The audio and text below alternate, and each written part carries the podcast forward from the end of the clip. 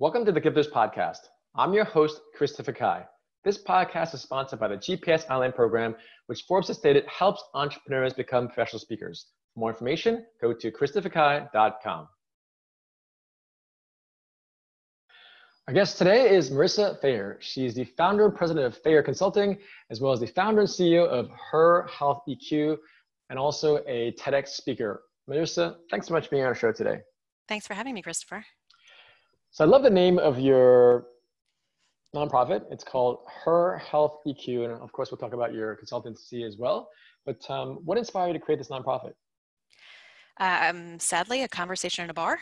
So, so um, yeah, I mean, I'm in the health tech and medical um, device industry, and uh, so I saw a huge need, and uh, you know, my alluded to conversation at a bar really, um, you know, moved it forward. And I was living in Costa Rica, and so um, a friend of mine was telling me that there's women who are dying in this one region that, eh, because of breast cancer, and so uh, naively at 30, I was like, oh, I'll get you a machine because that's what the company that I worked for did, and um, and just started getting me in like diagnosed breast cancer like, yeah a mammography machine. And so um, and so it, theirs broke down 10 years ago and um, and and my company made them and i knew that we had excess sitting around that have been returned from you know customers. And uh, you know naivete at 30 for sure is amazing. And so i said i'll get you one. And you know that started my idea of there's so much um, returned medical equipment that oftentimes is sold, but oftentimes it's thrown in a dumpster. And I know that because I've had to throw it in a dumpster. And so, um, you know, I wanted to focus on women because being a woman in STEM, I knew sending girls to school was really important but the reason they were being pulled out of school was because their mothers their their grandmothers their aunts were sick or dead and so they had to take care of the family so given that i was in the med tech med device industry you know, I figured let's solve the health issue so that the girls can go to school. And so, um, so her health EQ really stands for the the EQ is equipment for equity. And so yeah. we want to make sure that women in developing countries, which is typically the second world, um, has access to equipment so that they can have health equity, so that they can have a healthier life.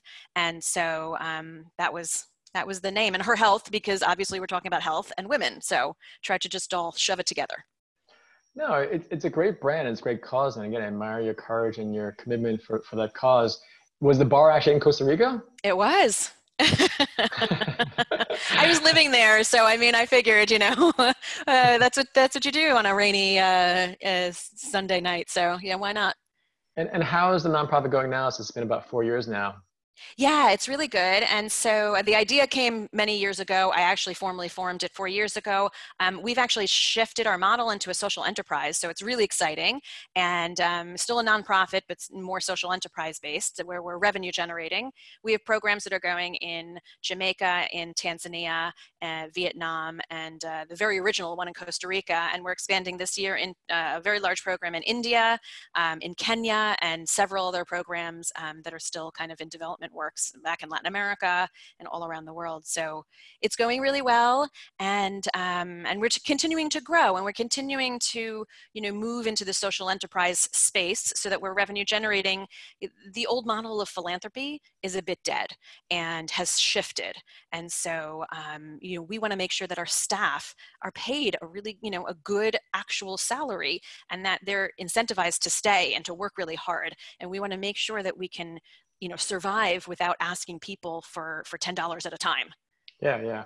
And by social enterprise, is, so is it still a 501c3 or is it a B Corp or what, what from a legality standpoint, what, what is a social enterprise? Yeah, legally we are a 501c3, um, and then we can, you know, tack on uh, a for-profit side if we wanted to, um, so that we are uh, we can take investments, which is one of the things that we're we're working towards. Um, you know, impact investing is is this huge space.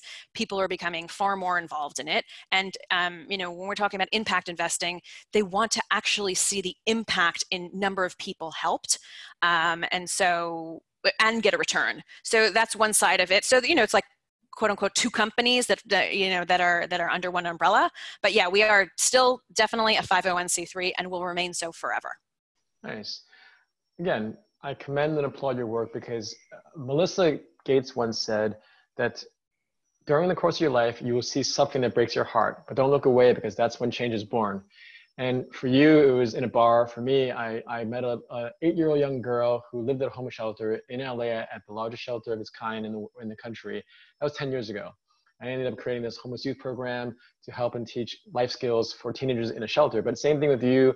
I hope our listeners know that yes, we can be entrepreneurs and executives, make money, but why not also help other people? Because bluntly speaking, it's like if we're all just focusing on ourselves, we'll never have the ability to save lives, which what you're doing. So again, I commend you for doing that work, Marissa, because as leaders, it's really about leading by example. So, so, thank you so much for being a leader, leading by example. Let's talk about your, your consultancy. What types of services do you offer for your clients?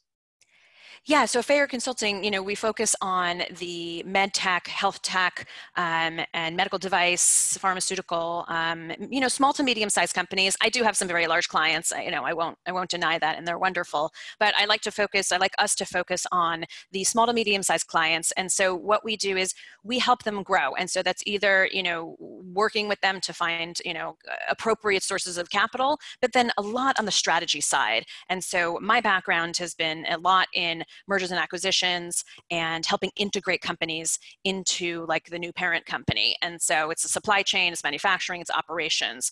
And so, you know, I formed a bunch of people around me who have similar skills and um, we help these, these companies grow. We come up with their manufacturing strategy and oftentimes, you know, deciding on where that is, how that is. Um, I do a lot of work out of the country, but also do work inside the US too. Um, but it's really truly a global um, organization. And for me, it's most important to help innovation grow.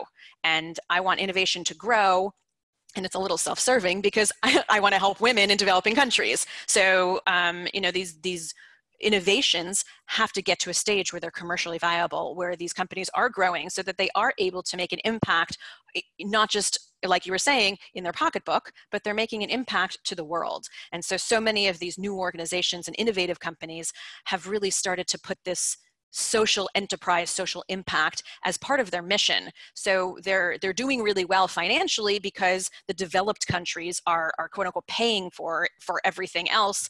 And then the developing countries or any nonprofits that they work with they give you know they give them to them at cost. So they just cover their costs but they don't charge any of the margin on top of it. So that's some of the ways that they can be socially um, you know socially impactful. And so what what, what I love to do as an organization for with Fayer Consulting is that we help these companies grow. Um, and and we don't only focus on women's health, um, but we do. Um, we, I like the small to medium size. You can get your hands dirty. You can get your yeah, hands in yeah. there and make a true impact. Quite honestly. Can you share a story of one of your clients and how you're able to help them become more innovative? Yeah, I mean, sure. I'm like, hmm, which one am I allowed to talk about? But um, yeah, I, I, one of them, and, and, I won't necessarily name their name, but um, because who knows? You don't need to name their name. Yeah. Yeah. No, it's good. It's a. It's actually it's an older technology, and it has to do with thermal mapping of your breast, and so it's something that can be done at home and I serve as an advisor to them as well. And um, you know, they're focused right now on helping and, getting it out into the market in in the U.S. and in Europe and, and in, in Japan and all of these places. So you can detect breast cancer, quote unquote, at home, or you can detect it, you know, with an app and that your doctor reads. Um, and so this can sometimes help in between mammograms or this can and i you know for me i think it's really important and this is kind of one of the ways that i've i've been able to help them is to say oh okay this is great you actually want to do this in the developing world absolutely uh, the developed world for sure but just imagine where mammograms are not available in the developing world so this could be the technology that they use once a year to, to map thermal differences in breast tissue, which can indicate a cancer. Um, uh, cancers are typically uh, show up as hot. Um, mm. And so this is this could this could eliminate you know the need for potentially mammograms uh, in some of these developing countries because they also don't have the infrastructure to support the technology um, of a mammogram machine. And um, or they can be using ultrasounds or they can use different technologies that are far le- far more cost effective. These developing countries also don't have necessarily the capital to put 100 mammograms throughout you know one region or one state. And so um, you know, just one of the examples of, of, of using great innovative technology and then deploying it in a different way um, to, to help more women and to gain more scale as well. That's great. Now, so are mammograms very effective in terms of detection? For like, for instance, like prostate cancer, I know I've heard like this PSA thing, it's not always ever accurate. So I don't really know that much about breast cancer, but in terms of uh, has it improved exponentially in the last 10 years in terms of the detection and diagnosis of breast cancer? Yeah, absolutely. So uh, actually, I was on uh, on the development team for the 3D mammography, the first one that was out in the market. So I'm, um, I'm highly preferential to it. So yeah, the technology has gotten better. It's no longer film. It's no longer just like an image on a screen. I mean, definitely in the last 10 years, things have, eh, 20 years even, has completely shifted. I mean, you're taking you're taking hundreds and hundreds of uh, 3D slices that get compiled into one image uh, within seconds. Um, really? okay. And it's really, you know, it's a, it is a brilliant technology, and especially in the developed world, it is it is the standard of care. Um, there are other ways to detect breast cancer, of course. Um, you know, ultrasound is highly effective. Um, and, the accuracy and, is like really, really good. Uh, yeah, I mean, listen, it's in the 90s for sure, and and it also depends on the technician, it depends on yeah. the technology, it depends on so much. But um, yeah, it's it's very highly effective, and and and honestly, anybody who can should get their their annual screening mammogram, of course. Awesome, Marissa. Thanks again for sharing your knowledge both on the for-profit and nonprofit side. How can our guests stay in touch with you? Yeah, of course. So you can go to marissafayer.com. Uh, you can also go to herhealtheq.org. And um, when people say, please reach out, we actually mean it. Like, please reach out. We'd love to hear from you. Um, we have programs that are about to launch for Her Health EQ um, in India, in Kenya, and in Latin America. And would love, you know, we love to, to hear from people um, who might have a strategic alliance, uh, might have a financial alliance. And, um, and uh, yeah, we either of the channels work great. Great, Marissa. Thanks so much for your time. Have a great day. Thanks, you too. Thank you for listening to our Gifters podcast.